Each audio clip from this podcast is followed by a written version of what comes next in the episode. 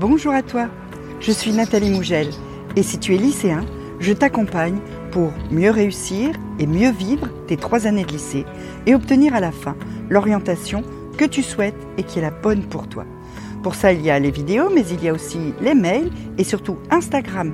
Tu as le lien dans la description. On y va ? Alors, dans la vidéo précédente, on a vu comment on fait des fiches, pourquoi on fait des fiches, etc. Finalement, peut-être bien qu'on va se dire que les fiches, c'est pas obligatoire. En fait, la fiche, c'est pas le seul moyen de réviser efficacement. Alors je sais, il y a plein de collègues qui ne jurent que par la fiche. Il y en a même qui la rendent obligatoire, qui vérifient que tu as fait tes fiches, tout ça. Moi, je pense que, quelle que soit la méthode que tu choisis, il faut que cette méthode soit la tienne. Et pour ça, il faut qu'elle tienne compte de 2 facteurs. D'abord, ta forme de mémoire. Si tu ne sais pas ta forme de mémoire, il y a une vidéo là-dessus, savoir si tu as une mémoire visuelle, une mémoire audio, une mémoire kinesthésique, une mémoire dans tes mains, dans une mémoire. Il y a plein de sortes de mémoires et chacun a sa propre forme de mémoire qui n'est d'ailleurs pas un type unique, c'est-à-dire que c'est souvent la combinaison de plusieurs types avec une dominante. Donc ça, c'est un facteur, ta forme de mémoire et tes habitudes de travail, c'est-à-dire ce que tu fais déjà, qui peut-être bien marche déjà plus ou moins. C'est pas la peine non plus de tout le temps révolutionner toutes tes méthodes de travail parce que t'as entendu qu'un tel a dit qu'il fallait faire ci ou qu'il fallait faire ça. C'est pas nécessaire. La deuxième chose dont tu dois tenir compte, c'est le temps que t'es prêt à passer sur cette méthode de travail comparé avec le résultat que tu veux obtenir. Faire des fiches, ça peut prendre beaucoup de temps et pour certaines matières, c'est du temps qui n'est pas rentable, de façon évidente. En plus, si finalement tu les utilises pas trop parce que tu sais pas trop comment faire, parce que ça ne correspond pas à ta façon de travailler et à ta façon de mémoriser, parce que juste ça n'est pas fait pour toi, et ben là, tu as carrément complètement perdu ton temps. Donc il faut que tu réfléchisses à savoir si la fiche c'est fait pour toi, ou si la fiche c'est juste pour une matière parce que dans cette matière-là ça va marcher, ou si t'en fais pas du tout et tu peux très bien réussir tes études sans jamais faire une fiche. Tu peux par exemple utiliser ton manuel. Les élèves râlent tout le temps qu'on leur fait acheter des manuels et que finalement on les utilise pas. Utiliser le manuel en classe, c'est le choix du professeur, mais ça t'empêche pas toi de l'utiliser chez toi. Ton manuel, il peut servir à plein de choses.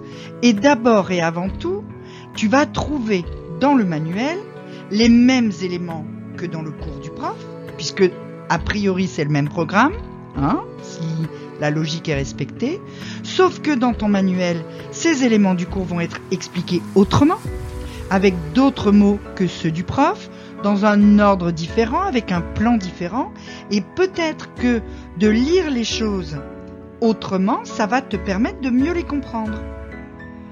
Ça va en plus t'éviter cette espèce d'illusion que tu peux avoir quand tu relis ton cours le soir, le cours que tu as noté dans la journée ou la veille en classe, et évidemment, comme tu l'as toi-même déjà écrit et tout, tu te dis « Ah, ça je le sais déjà ». C'est parce que quelque part dans ta tête, ça y est. Mais en fait, tu le sais pas vraiment et tu crois que tu le sais simplement. Donc, en fait, c'est une bonne façon de te sortir de ce cocon qu'est le cours du prof que d'aller voir ton manuel. Première solution. Tu peux aussi utiliser ta mémoire auditive. Si c'est ton type de mémoire dominant, ça peut être très très intéressant pour toi de lire ton cours et ton manuel à haute voix pour t'entendre, pour avoir le son des mots, la musique de la phrase, parce que en fait la parole, il y a une musique dans la parole. Tu peux aussi t'enregistrer. On a tous, dans nos téléphones, une fonction dictaphone. Utilise ton téléphone intelligemment. Au lieu de scroller tout le temps, par exemple, utilise ton dictaphone, enregistre ton cours et écoute-le dans le bus, écoute-le le soir pendant que tu fais autre chose. C'est un très très bon moyen d'apprendre quand on a une mémoire auditive que d'écouter les choses importantes qu'on doit retenir avant d'aller se coucher. Parce qu'en fait, après, je crois que je l'ai déjà dit, c'est ton cerveau, il va trier pendant que tu dors. Et comme c'est la dernière chose qu'il a rentrée, bah, il va bien la trier tout de suite. Si par contre, tu as une mémoire qui est plutôt de type analytique, photographique, c'est-à-dire si pour retenir, tu aimes bien faire des schémas, tu aimes bien qu'il y ait des images, etc., et bien là, tu vas plutôt faire des mind maps, des cartes mentales. Il y a des logiciels que tu vas trouver sur Internet, des applis que tu peux trouver sur ton téléphone, qui permettent assez facilement de faire des mind maps qui vont te permettre de voir tous les enchaînements dans un cours et de les retenir grâce au fait que tu vas pouvoir les mettre dans un schéma visuel avec des couleurs, avec des logos, etc.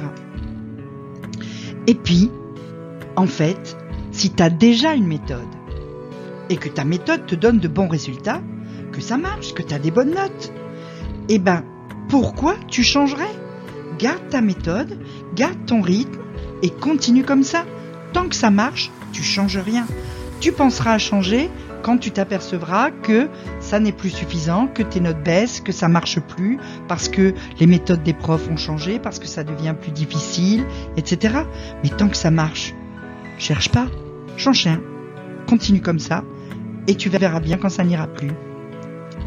Si tu as une question sur ce problème de la méthode, il n'y a pas de souci. Tu me la poses en commentaire, tu t'inscris en cliquant sur le lien dans la description au mail « Réussir demain au lycée » et tu viens me suivre sur Instagram. Je vais te donner plein de petits tips.